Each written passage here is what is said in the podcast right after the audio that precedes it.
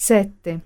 Città in transizione, il clima che cambia, occasione di trasformazione ed occupazione. Roma è già ampiamente coinvolta dal mutamento climatico e dalle sue imprevedibili accelerazioni con conseguenze gravi simili a una pandemia rallentatore che peraltro trova proprio nella città ammalate uno dei suoi principali terreni di propagazione. Si tratta della più grande minaccia del millennio. Gli effetti sono sempre più percepibili: ondate di calore, precipitazioni intense e diffuse, alluvioni, innalzamento del livello dei mari, specie animali e vegetali aliene e rischi sanitari. Ecosistema Urbano 2020 di Lega Ambiente evidenzia come sia clamoroso l'esempio di Roma dove dal 2010 a giugno 2020 si sono verificati 42 eventi di cui la metà, 25 per la precisione, hanno riguardato allagamenti a seguito di piogge intense.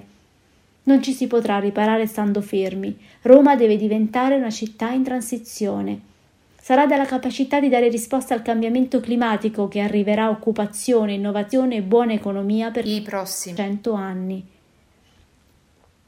La mobilità cittadina va ripensata in modo contemporaneo, tenendo conto che è crollato il mito dell'automobile in proprietà che richiedeva e occupava spazi fisici per una mobilità immobile. Dobbiamo riprendere il filo interrotto della cura del ferro. Tram di superficie, metro, linee ferroviarie suburbane, treni regionali che prevedano stazioni di nuova generazione relative attività di servizio, filiere turistiche, culturali, agricole, ambientali, di beni sociali e di nuove tecnologie. Dobbiamo inoltre realizzare il GRAB per una grande rete di mobilità ciclabile. I nuovi stili di vita si sposano con le tecnologie della condivisione che consentono di aggregare la domanda delle persone che si muovono nella medesima direzione attraverso car sharing, carpooling, bike sharing, scooter sharing, bici, micromobilità elettrica e percorsi pedonali. 7.1 Un piano strategico per l'energia sostenibile e il clima. Non ci vuole molto a capire che il cambiamento climatico sarà non uno, ma il problema dei secoli a venire per il pianeta, per il Mediterraneo in particolare e per i centri urbani.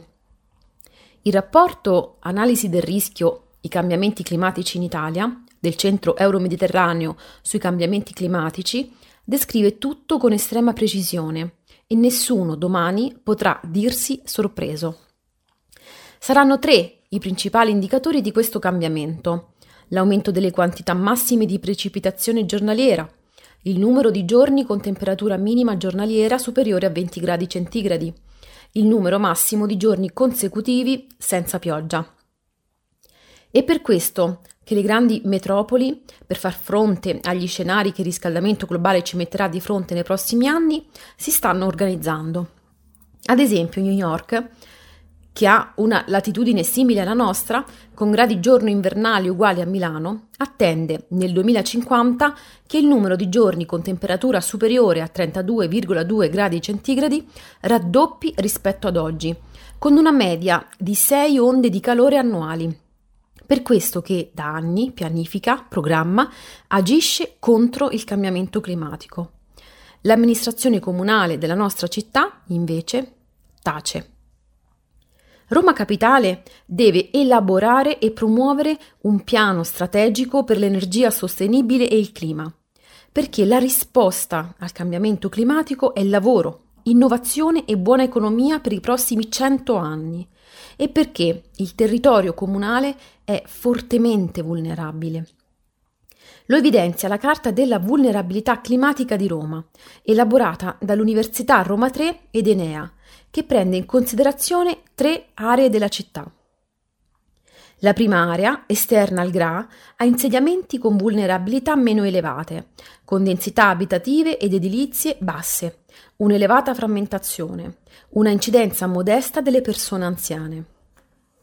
L'area sud-ovest, Ostia, Cilia, Casalpalocco, è però ad elevata vulnerabilità, soggetta sia a rischi di esondazione che a rischi di allagamento, per aver occupato, con insediamenti urbani, territori un tempo paludosi, la cui struttura di bonifica idraulica è oggi insufficiente. La seconda area, tra il GRA e il sistema delle tangenziali, presenta vulnerabilità media, con significative differenze tra i quadranti nord-orientali, dove la presenza del fiume Aniele comporta aree significative soggette a rischio idraulico con vulnerabilità medio-alta, e quelli sud-occidentali, con vulnerabilità medio-basse. La terza area trae il sistema delle tangenziali e le mura storiche, a vulnerabilità climatiche variabili. La parte meridionale ha una vulnerabilità media, per una minore densità insediativa ed un'ampia dotazione di aree verdi. Il resto mostra vulnerabilità da medio-alte ad alte, dovute al rischio idraulico. La parte centrale ha una maggiore vulnerabilità climatica, soprattutto nella parte nord-orientale, valori meno elevati invece nelle porzioni nord-occidentali e meridionali. Tanto per fare un esempio, le infrastrutture localizzate nel centro storico della città, dove l'isola di calore è più forte, avranno problemi inediti nelle dimensioni. Le stazioni sotterranee della metropolitana si potranno surriscaldare più facilmente, anche a causa del calore rilasciato dai treni, le strutture stradali, le coperture di asfalto e i binari ferroviari e tranviari saranno a rischio di deformazione. Gli allagamenti potranno colpire le infrastrutture stradali e ferroviarie, causando l'interruzione del traffico e dei servizi di trasporto. Inoltre esistono alcuni cunei. Per quanto concerne le aree con vulnerabilità meno accentuata, si rilevano due cunei in corrispondenza del Parco dell'Appia Antica, sud-est, e del Parco di Veio, a nord, che hanno un inedito valore aggiunto di carattere climatico per gli insediamenti circostanti. Un cuneo inverso è rilevabile ad est, nelle aree ricomprese tra la via Tiburtina e Casilina, dove i livelli di vulnerabilità sono alti a causa di un mix tra forte densità abitativa, alta percentuale di suolo impermeabilizzato, alta incidenza dell'isola di calore e presenza di rischi idraulici. La transizione energetica, con un deciso cambio di paradigma verso fonti rinnovabili e ridotte emissioni di CO2, è una priorità che deve essere accompagnata da un'ambiziosa politica urbana e la trasformazione radicale dei nostri stili di vita. Gli obiettivi del piano strategico per l'energia sostenibile e il clima di Roma sono chiari. Ridurre le emissioni di CO2 del 55% al 2030, come da indicazione del Consiglio europeo, per una città carbon neutral al 2050.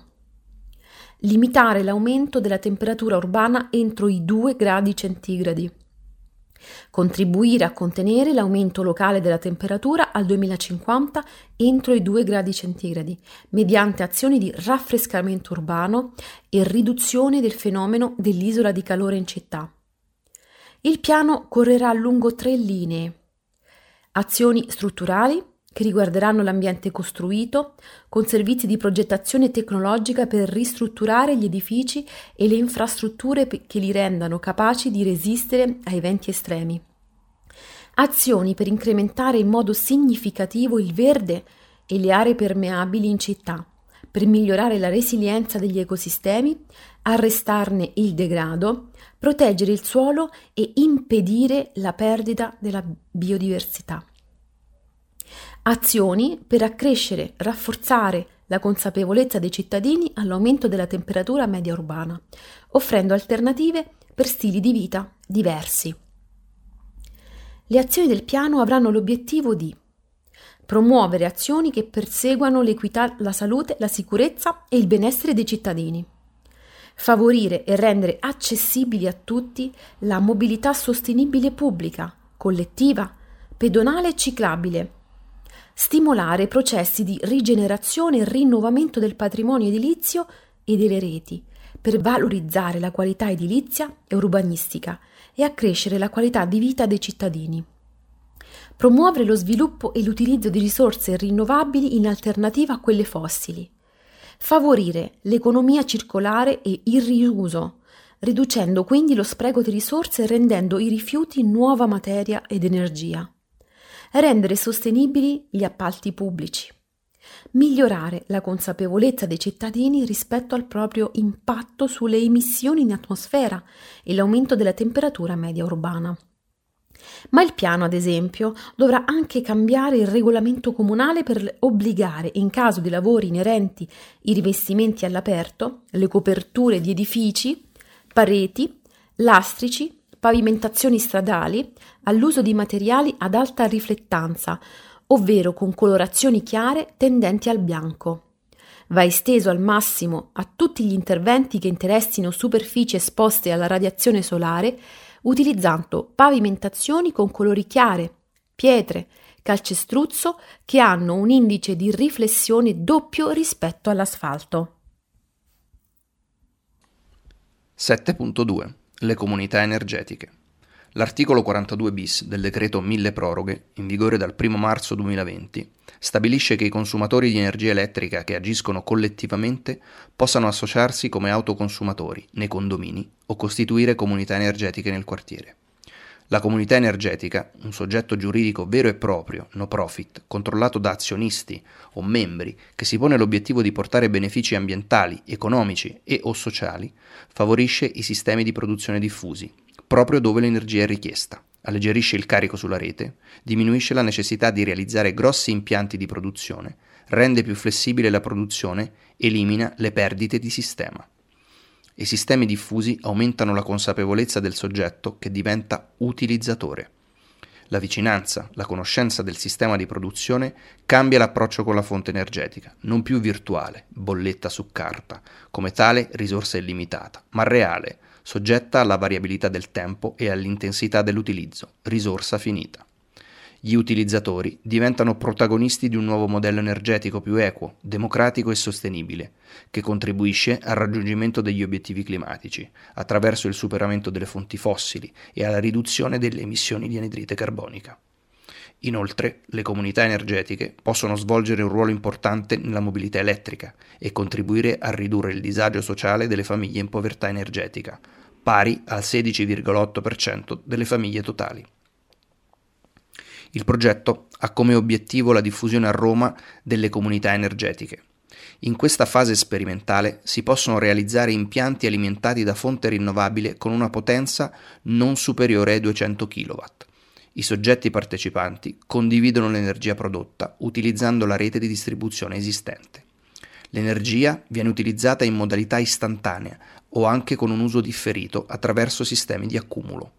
Viene riconosciuta una tariffa incentivante sull'energia prodotta e utilizzata, energia condivisa. In sostanza, la comunità pagherà meno l'energia condivisa, ovvero quella autoprodotta e consumata, e pagherà al prezzo di mercato la parte di energia eccedente prelevata da rete. Alla produzione di energia si possono affiancare meccanismi come le pompe di calore e gli interventi di efficientamento energetico che beneficerebbero del cosiddetto super bonus del 110%, comprese le detrazioni per la realizzazione di impianti da fonti rinnovabili. In questo modo, un impianto fotovoltaico da 140 kW picco, ad esempio, potrebbe ripagarsi in tre anni e mezzo e avere garantito per altri 16,5 anni, un incentivo sotto forma di importo restituito sulla bolletta, pari a 0,11 euro per ogni kilowattora autoconsumato dalla comunità. L'amministrazione comunale può diventare protagonista di questa trasformazione, grazie all'enorme quantità di spazi disponibili e adatti ad ospitare questi impianti e attorno a questi spazi aggregare quanti più soggetti in comunità energetiche, fornendo le competenze di cui dispone in materia tecnica e amministrativa, ma anche partecipando in maniera attiva alle comunità come produttore o consumatore, o ancora condividendo spazi per la realizzazione di impianti collettivi che possano anch'essi entrare nelle comunità energetiche. La diffusione delle comunità energetiche potrà inoltre trovare terreno fertile anche in ambito urbano, grazie al coinvolgimento dei condomini, e potrà trovare ulteriore stimolo grazie al recepimento in Italia entro giugno 2021 della direttiva europea 2018-2001 in materia di energie rinnovabili e ruolo dei cosiddetti prosumer. 7.3 Ondata di ristrutturazioni e l'ecobonus sociale. La crisi pandemica ha chiarito l'importanza degli edifici nella vita quotidiana di milioni di persone rendendone evidenti anche i punti deboli e creando nuovi bisogni che gli edifici devono soddisfare per il loro profilo energetico e nell'uso delle risorse. Non si tratta solo di ridurre le bollette e le emissioni, ma di cogliere i benefici sociali, ambientali ed economici offerti dalla ristrutturazione degli edifici, che possono essere resi più sani, più ecologici, interconnessi all'interno di un quartiere, più accessibili, resilienti a eventi naturali estremi e dotati di punti di ricarica per la mobilità elettrica e parcheggi per le biciclette. Si stima che per abbattere le emissioni del 55% entro il 2030, l'Unione Europea debba ridurre le emissioni di gas serra degli edifici del 60%. Il decreto di rilancio, per rilanciare il settore dell'edilizia, incentiva le trasformazioni del parco edilizio esistente, con una detrazione fiscale ripartibile in 5 anni, pari al 110% delle spese sostenute, per interventi di efficienza energetica negli edifici. In alternativa si può optare per la cessione del credito, ottenendo in tal modo da subito la copertura totale delle spese. Al momento è previsto che le detrazioni siano riconosciute per spese sostenute fino al 31 dicembre 2022, mentre si sta discutendo di estendere tale termine fino a tutto il 2024.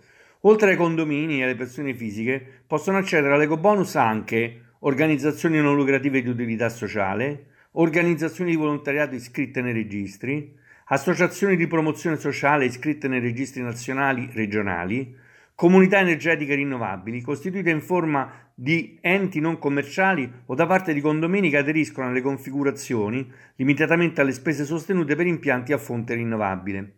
In sostanza l'ecobonus offre la possibilità di finanziare totalmente interventi di ristrutturazione di immobili degradati in cui operano centri sociali, associazioni di volontariato ed enti no profit e anche il recupero dell'edilizia spontanea in ex borgate, a Roma 240.000 domande di sanatoria presentate nel 1985, ovviamente non più gravate per le parti interessate dagli interventi da contestazioni di abusivismo edilizio, fino alla riqualificazione energetica dell'edilizia popolare Ater, un patrimonio di 48.000 unità immobiliari.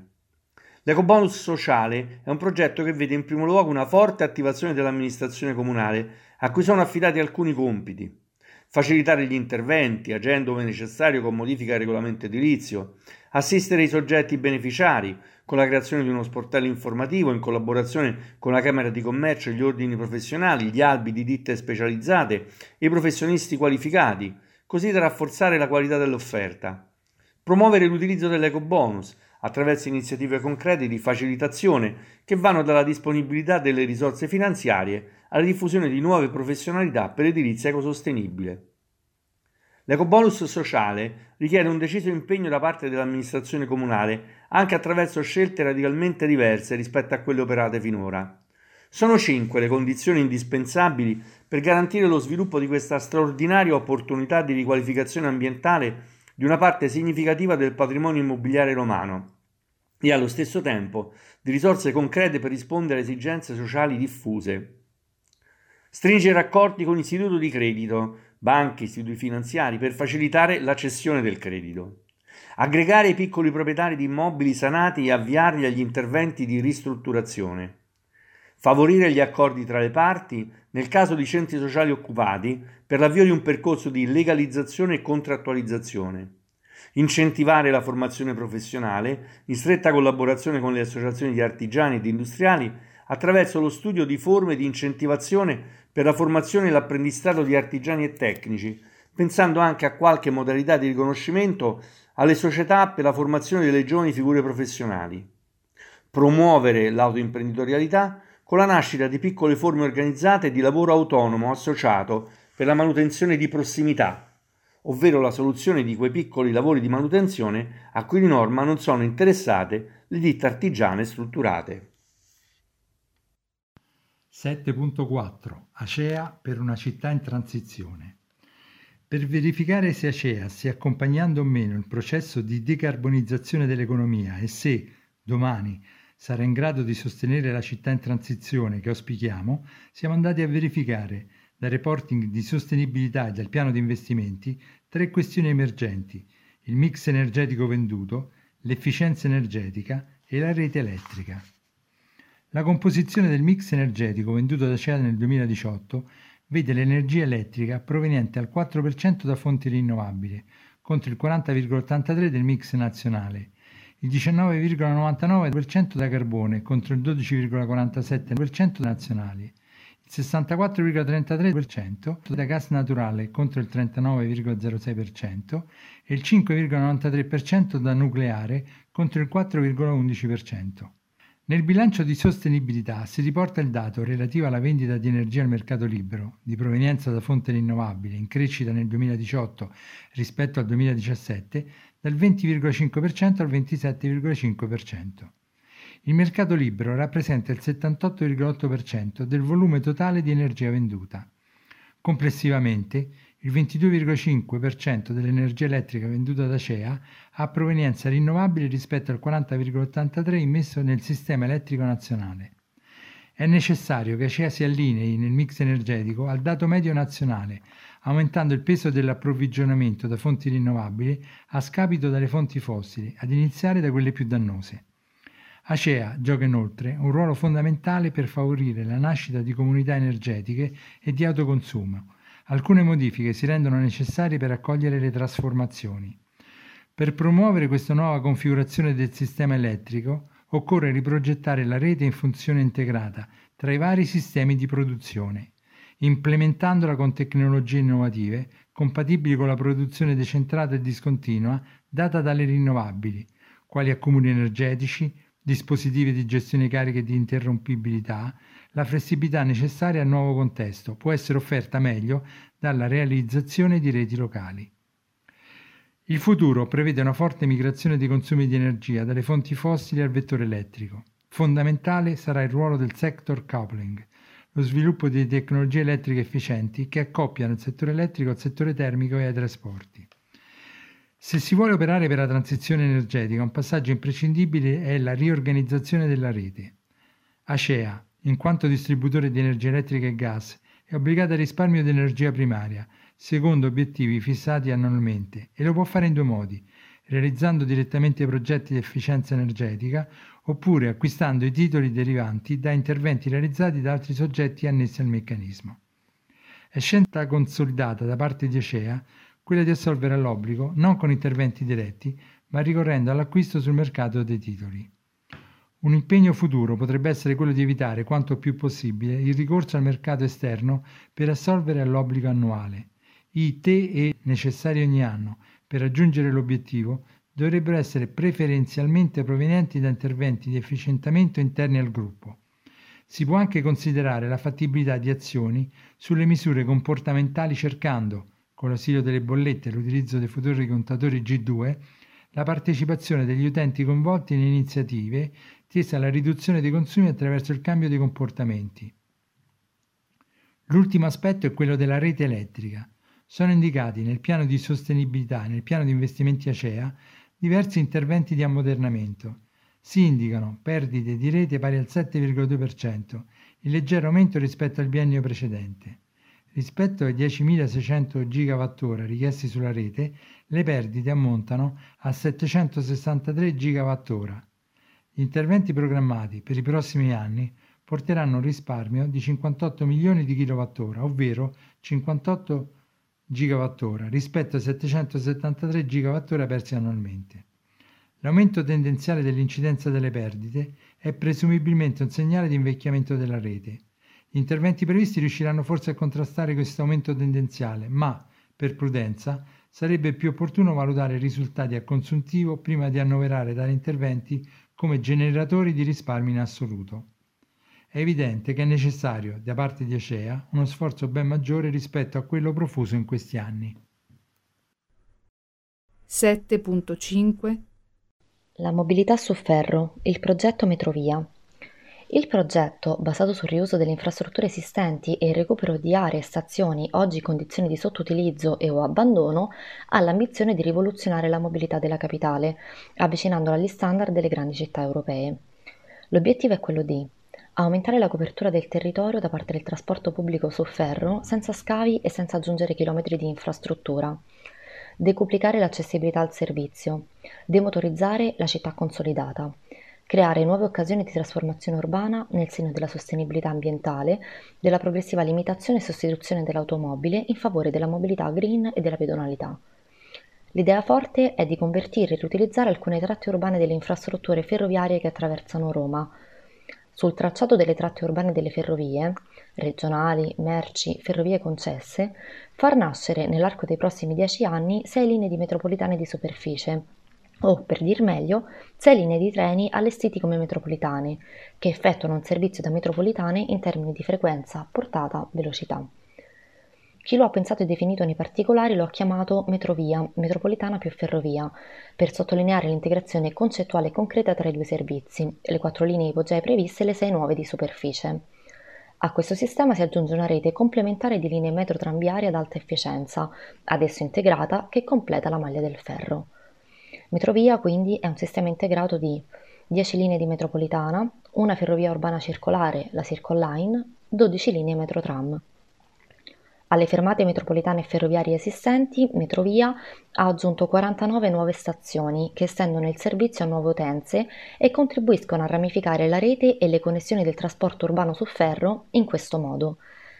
Le linee M1, M2 e M3 corrispondono alle attuali linee A, B e C fino a Piazza Venezia. La linea M4 sarebbe la dorsale principale del nuovo sistema, che attraversa tutto il centro della città partendo da nord, Fidene, per arrivare all'aeroporto di Fiumicino e ricalca quasi per intero la tratta urbana della FL1, con l'aggiunta però di numerose nuove fermate.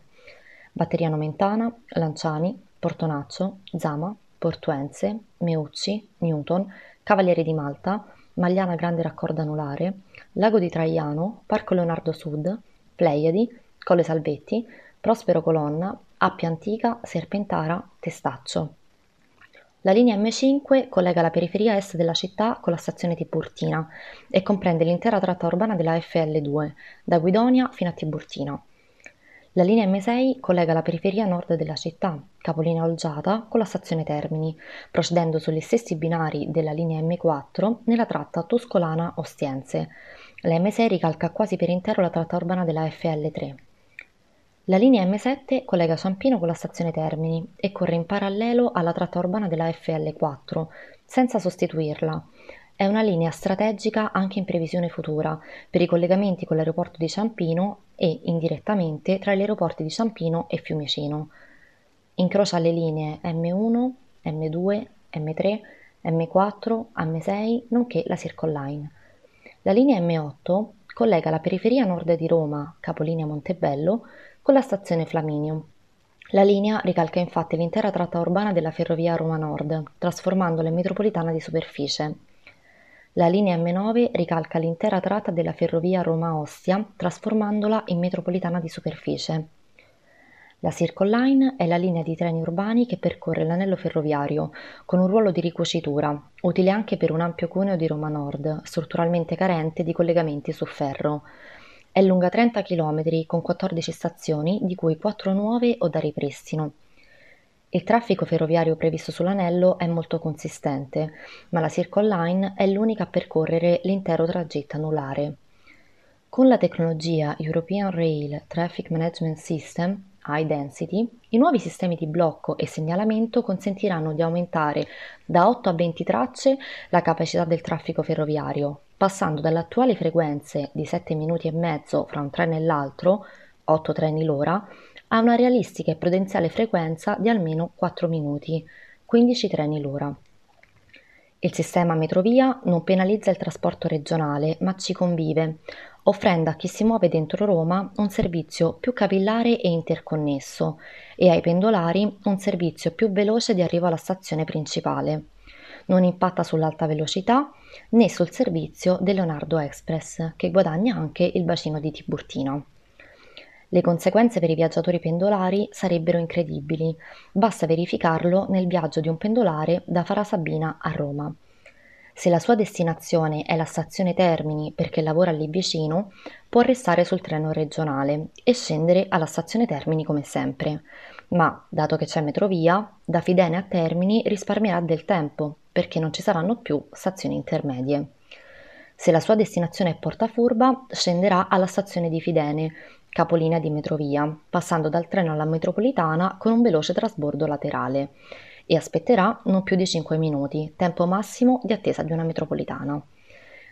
Per realizzare le metropolitane di superficie di metrovia occorre operare con pochi puntuali interventi sul tracciato ferroviario urbano delle linee regionali, senza impatto con il normale esercizio ferroviario dei treni e con alcuni interventi più importanti, tutti già contenuti nel protocollo di intesa tra Regione Lazio e Ferrovie. Unica eccezione uno scavo di 400 metri per connettere in sotterranea l'anello ferroviario alla linea tirrenica in direzione Roma.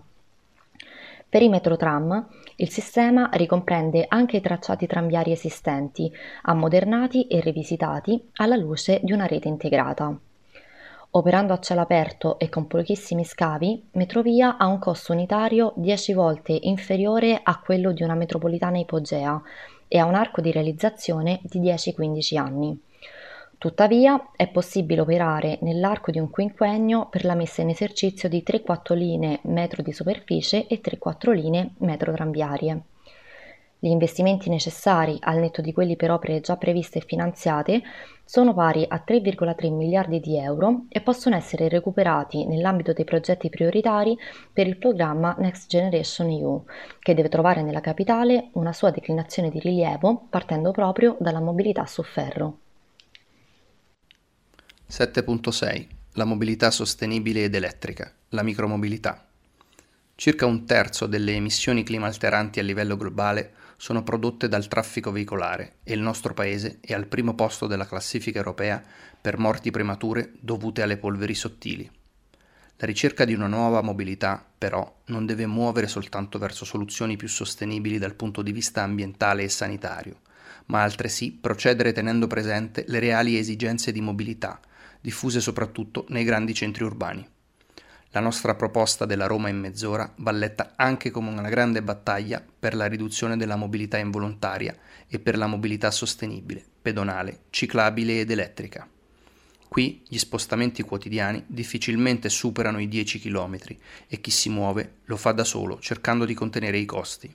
Inoltre, a completare il quadro della nuova mobilità occorre tener presente la comparsa nel mercato dei consumi dei cosiddetti millennials, generazione caratterizzata da un'elevata sensibilità ambientale, le cui scelte d'acquisto sembrano più orientate alle esperienze e alla formazione che ai beni. Decade dunque il mito dell'auto proprietaria, non solo come status symbol legato ad una superata idea di indipendenza e libertà, ma anche come mezzo in grado di fornire un'adeguata soluzione agli attuali bisogni di mobilità. L'auto è un costo che genera costi, dunque lungi dall'essere economicamente sostenibile, ha un elevato impatto ambientale, è la principale responsabile della diffusione del particolato atmosferico, non si integra nella rete intermodale degli altri vettori di trasporto pubblico, richiede notevoli quantità di spazio per viabilità e parcheggio ed influenza pesantemente la pianificazione urbanistica. In questo contesto si deve analizzare l'avvento della micromobilità elettrica, un sempre più ampio gruppo di vettori di mobilità a propulsione elettrica, quali monopattini, Segway e monowheel, in grado di esprimere ottime performance in termini di autonomia e compatibilità intermodale, sia nel loro utilizzo per la condivisione che come mezzi privati, non solo nella percorrenza del cosiddetto ultimo miglio, la distanza che separa la fermata del mezzo pubblico dal luogo di origine e destinazione, ma anche nella copertura di maggiori distanze. Nuovi veicoli dunque, in grado di rappresentare una reale alternativa ai tradizionali mezzi di trasporto, anche grazie alla continua evoluzione tecnologica. L'industria della micromobilità inoltre sta crescendo ad un ritmo veloce e produce un'innovazione radicale. Le stime odierne prevedono che il settore della micromobilità elettrica raggiungerà il valore di oltre 33 miliardi di dollari entro il 2026. Dal 1 gennaio 2020, con la legge di bilancio, i monopattini elettrici possono circolare grazie all'equiparazione alle biciclette. Ma l'equiparazione alle bici non garantisce alla micromobilità elettrica i necessari margini per contribuire a mitigare il traffico in città e dunque a ridurre gli effetti dannosi per l'ambiente e la salute. I mezzi della micromobilità elettrica e le biciclette sono fondamentali per garantire un'alternativa all'auto privata, ma necessitano di infrastrutture, percorsi ciclopedonali e misure per l'aumento della sicurezza, realizzazione di zone e vie 30. Non solo. Queste misure devono essere messe in campo entro tempi ragionevoli e certi. È possibile definire delle proposte finalizzate alla diffusione e consolidamento della micromobilità elettrica come opzione di mobilità economica, sicura e sostenibile. La priorità deve essere la riduzione delle auto circolanti. Questo rimane un punto chiave per la sostenibilità, la sicurezza e il futuro di Roma. Da aprile ad ottobre 2020 i dati sui noleggi dei monopattini elettrici indicano chiaramente che gli utenti principali siano diventati i cittadini che quotidianamente si recano al lavoro. Dunque occorre incentivarne l'uso e quindi creare le condizioni per l'ampliamento dell'area operativa dei servizi di sharing della micromobilità elettrica, monopattini e bici elettriche, affinché si ottengano aree di fruizione continua anche verso le periferie predisporre degli incentivi fiscali, la riduzione del costo di noleggio singolo o abbonamento per residenti, studenti fuori sede e lavoratori pendolari o ai cittadini che decidano di rottamare la propria auto senza acquistarne una nuova. All'indomani dell'emergenza Covid-19, attraverso la semplificazione del decreto rilancio, molti capoluoghi italiani hanno pianificato e realizzato le nuove corsie ciclabili, conosciute come bike lanes. Roma è al primo posto nella classifica europea per chilometri di piste ciclabili annunciate, ben 150, ma solo una piccola percentuale di quanto previsto è stato realizzato. È necessario non sprecare questa occasione. La risposta alle esigenze di mobilità imposte dall'emergenza va nella direzione di una mobilità nuova e più sostenibile. Dunque, accelerare la realizzazione delle bike lanes previste, mantenendo il progetto di renderle permanenti una volta superata l'emergenza, scongiurando così il pericolo che si possa tornare indietro. E mitigare il traffico attraverso la creazione di vie e zone 30, per aumentare la sicurezza dei ciclisti, pedoni e utenti della micromobilità, ma la chiave di volta restano le infrastrutture, in grado di aumentare la sicurezza degli utenti e la loro fiducia nell'uso della bici e della micromobilità. Dal 2012 al 2015 la città di Roma ha registrato una flessione del meno 5,4% nel tasso di motorizzazione. Nei tre anni successivi il medesimo indicatore è tornato a salire, registrando l'immatricolazione di quasi 20.000 nuovi veicoli. È necessario che il governo della città intercetti le istanze, anche indirette, dei cittadini, mettendo in campo politiche volte a ridurre il numero dei veicoli circolanti, approfittando quindi di contingenze favorevoli come quella passata.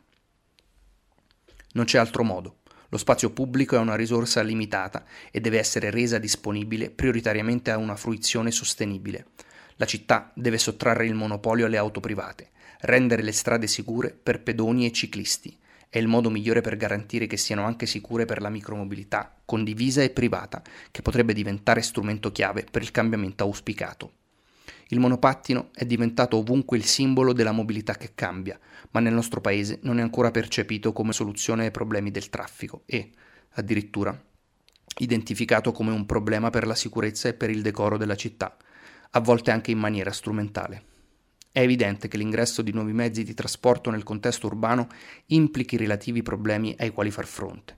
Dunque è necessario aumentare i controlli della polizia locale nelle aree di maggior utilizzo dei mezzi di micromobilità elettrica, onde evitare l'uso inopportuno e pericoloso di monopattini e bici elettriche. Il sistema free floating, con il quale si prenota un mezzo con un'app e dopo averlo usato lo si lascia dove si vuole, garantisce praticità al noleggio, ma genera la dispersione dei mezzi, monopattini e bici, anche in punti sensibili della città. Per limitare il fenomeno è necessario predisporre delle aree di parcheggio non obbligatorio dedicate ai mezzi di micromobilità, dove gli utenti possano sistemarli dopo il noleggio. Questo richiede ovviamente la sottrazione di spazio al parcheggio delle auto nelle zone interessate. In ogni caso, visto che il trasporto pubblico resta la spina dorsale della mobilità urbana, la micromobilità elettrica deve integrarsi con il resto delle opzioni di mobilità in ottica intermodale, la combinazione del TPL, trasporto pubblico locale, e della micromobilità elettrica garantiscono al cittadino la possibilità di coprire anche distanze maggiori in diverse fasce orarie. Dunque è necessario estendere l'area operativa dei mezzi di micromobilità elettrica a tutti i principali hub urbani della mobilità, soprattutto nelle aree periferiche, garantendo spazi dedicati ai monopattini e bici elettriche nel sedime delle stazioni e nelle principali fermate. Le moderne aziende che operano nel settore dello sharing hanno un importante ruolo nello stimolare e sostenere il cambiamento nelle abitudini di mobilità, ma non possono sostituirsi alla politica nella produzione di nuovi modelli di innovazione e sostenibilità. L'interesse pubblico deve sempre guidare il cambiamento della città, pur tenendo presente le opportunità fornite dai nuovi soggetti che operano nel campo della mobilità urbana. La regolazione pubblica può invece incentivare la nascita di nuove imprese che siano in grado di sviluppare i servizi a chiamata. 7.7 un altro sistema di mobilità più dolce, il Grab. Il Grab, il grande raccordo anulare delle bici, è il progetto partecipato per la realizzazione di un anello ciclopedonale accessibile a tutti che si sviluppa per 45 km all'interno della città di Roma. Si tratta di una infrastruttura leggera e ad alta redditività ambientale, sociale, economica e culturale. Un'opera pubblica utile, studiata per migliorare i luoghi che attraversa senza aggiungere volumetrie e cemento in un territorio massivamente edificato. Il GRAB impone la pedonalizzazione dell'Appia Antica ed è il prologo della nascita di un unico parco archeologico capitolino, dai Fori alla Regina Viarum, vedi capitolo 13, per nuovi turismi, dai ciclo viaggiatori agli amanti del trekking urbano, una via car free per la mobilità interquartiere. Il raccordo attorno a cui sviluppare e cucire una vera rete ciclabile metropolitana, il volano di interventi diffusi di rigenerazione delle periferie e di rifunzionalizzazione di spazi marginali e degradati. Il Grab è allo stesso tempo la ciclovia più affascinante del mondo e insieme una lezione itinerante di storia. Parte da Romolo e Remo e arriva alle architetture contemporanee di Zaha Hadid e Renzo Piano e alla street art del Quadraro e Torpignattara, unendo tra loro Colosseo, San Pietro, Trastevere e Centro Storico, Galleria Borghese, Auditorio, Maxi e altri punti di interesse, attraversando parchi e inaspettati paesaggi agrari, nella valle della Caffarella, dove i paesaggi sono gli stessi dei quadri del Louvre, costeggiando i fiumi Tevere, Aniene e Almone. Il percorso, tutto pianeggiante, si snoda lungo vie pedonali e ciclabili, ville storiche e argini fluviali, 29,7 km, per il 66% del tracciato. Altri 15,3 km interessano strade attualmente destinate alla viabilità ordinaria, tra cui alcune arterie congestionate da un intenso flusso di veicoli motorizzati, dove bisognerà attuare una decisa azione di redistribuzione dello spazio pubblico, restituendolo alle persone e togliendolo alle auto. Lo descriviamo il percorso per condividerne la bellezza, l'alto valore simbolico e la necessità della sua realizzazione. Arco di Costantino, Circo Massimo, Terme di Caracalla, Porta San Sebastiano, Appia Antica, Caffarella, Almone, Arco di Travertino, Tor Fiscale, Quadraro, Tor Pignattara, Villa De Santis, Villa Gordiani, Parco Stazione Serenissima, Parco Baden Powell, Parmito Togliatti, Ponte Mammolo, Riserva dell'Aniene, Ponte Nomentano, Monte Sacro, Villa Ada, Parioli, Bioparco, Villa Borghese, Gnam, Belle Arti, Auditorium, Maxi, Ponte della Musica, Ciclabile del Fiume Tevere, Castel Sant'Angelo, Ponte Sisto, Isola Tiberina, Sinagoga, Ghetto Ebraico, Teatro Marcello, Fori Imperiali, Colosseo. Una volta completato, l'anello per pedoni e pedali regalerà al paese una greenway unica e irriproducibile, che trasmetterà nell'immaginario di chi abita a Roma e di chi la vive da turista l'idea che si tratta di una città accogliente, sana, moderna. L'idea Grab è inoltre un perfetto modello per la Roma generativa a cui aspiriamo, in quanto è il frutto di un lavoro collettivo coordinato da Velo Love che ha coinvolto cittadini, comitati, associazioni e istituzioni, tra cui Legambiente, Touring Club Italiano, Vivi l'Italia, Free Wheels Onlus, Open House Roma, Team Dev, Parco Regione dell'Appia Antica, Roma Natura. Infine, il Grab, insieme ad Archeo Grab, Sentiero Pasolini, Ciclabile del Tevere, itinerario cicloturistico e pedonale attorno alle mura di Roma, sarebbe solo uno dei percorsi turistici ideati, spesso dal basso e animati da piccoli gruppi di cittadini e cicloamatori che noi abbiamo denominato percorsi rigeneranti.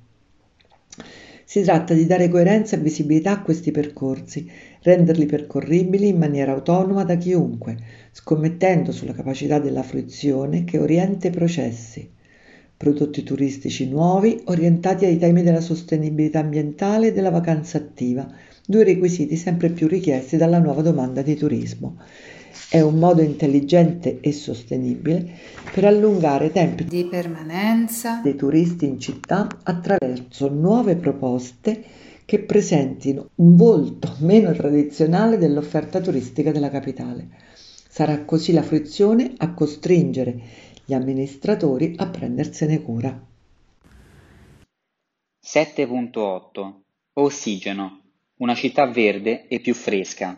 L'analisi del rischio sui cambiamenti climatici in tutti gli scenari considerati vede aumentare il numero di giorni caldi e secchi e il numero di precipitazioni intense durante l'anno, anche a causa di un incremento costante di superfici impermeabilizzate. Roma purtroppo ha il triste primato di comune italiano con il maggior consumo di suoli in ettari nell'ultimo anno, 108 ettari e 500 ettari dal 2012 ad oggi, pari a 8,4 metri cubi per ettaro, dinamica che va in controtendenza con il progressivo calo demografico registrato negli ultimi anni. È per questo che serve un intervento immediato e sistematico, per avere una città più verde, più fresca e in salute.